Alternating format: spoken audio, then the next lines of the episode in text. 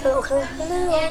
Hello guys, this is Definitely Pictures and today I will talk about that super super important test about fourth grade.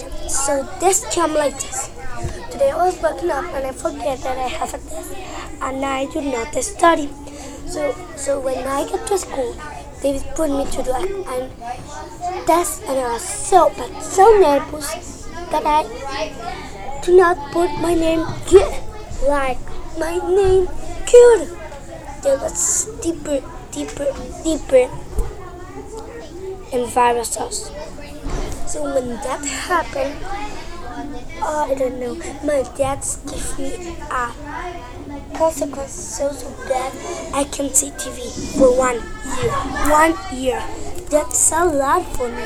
So I was so, so sad that I started seeing T V like a, like a spider. No one can see me.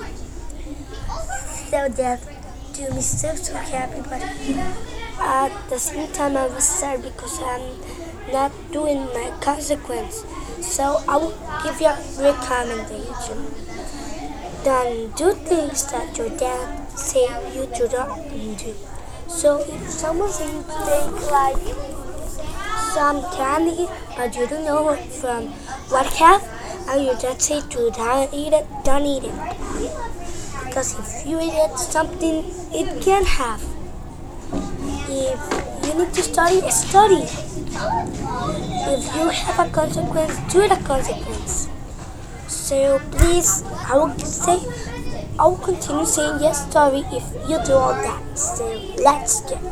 So when my dad know that I was doing that, they say me, oh, whatever, you know, you was, you know that you don't need to do that, but you do it. So it's your life. I will let you with that consequence. And then I started crying because I was so sad about what I do, that I eat my hair. I don't know how, but I eat my hair.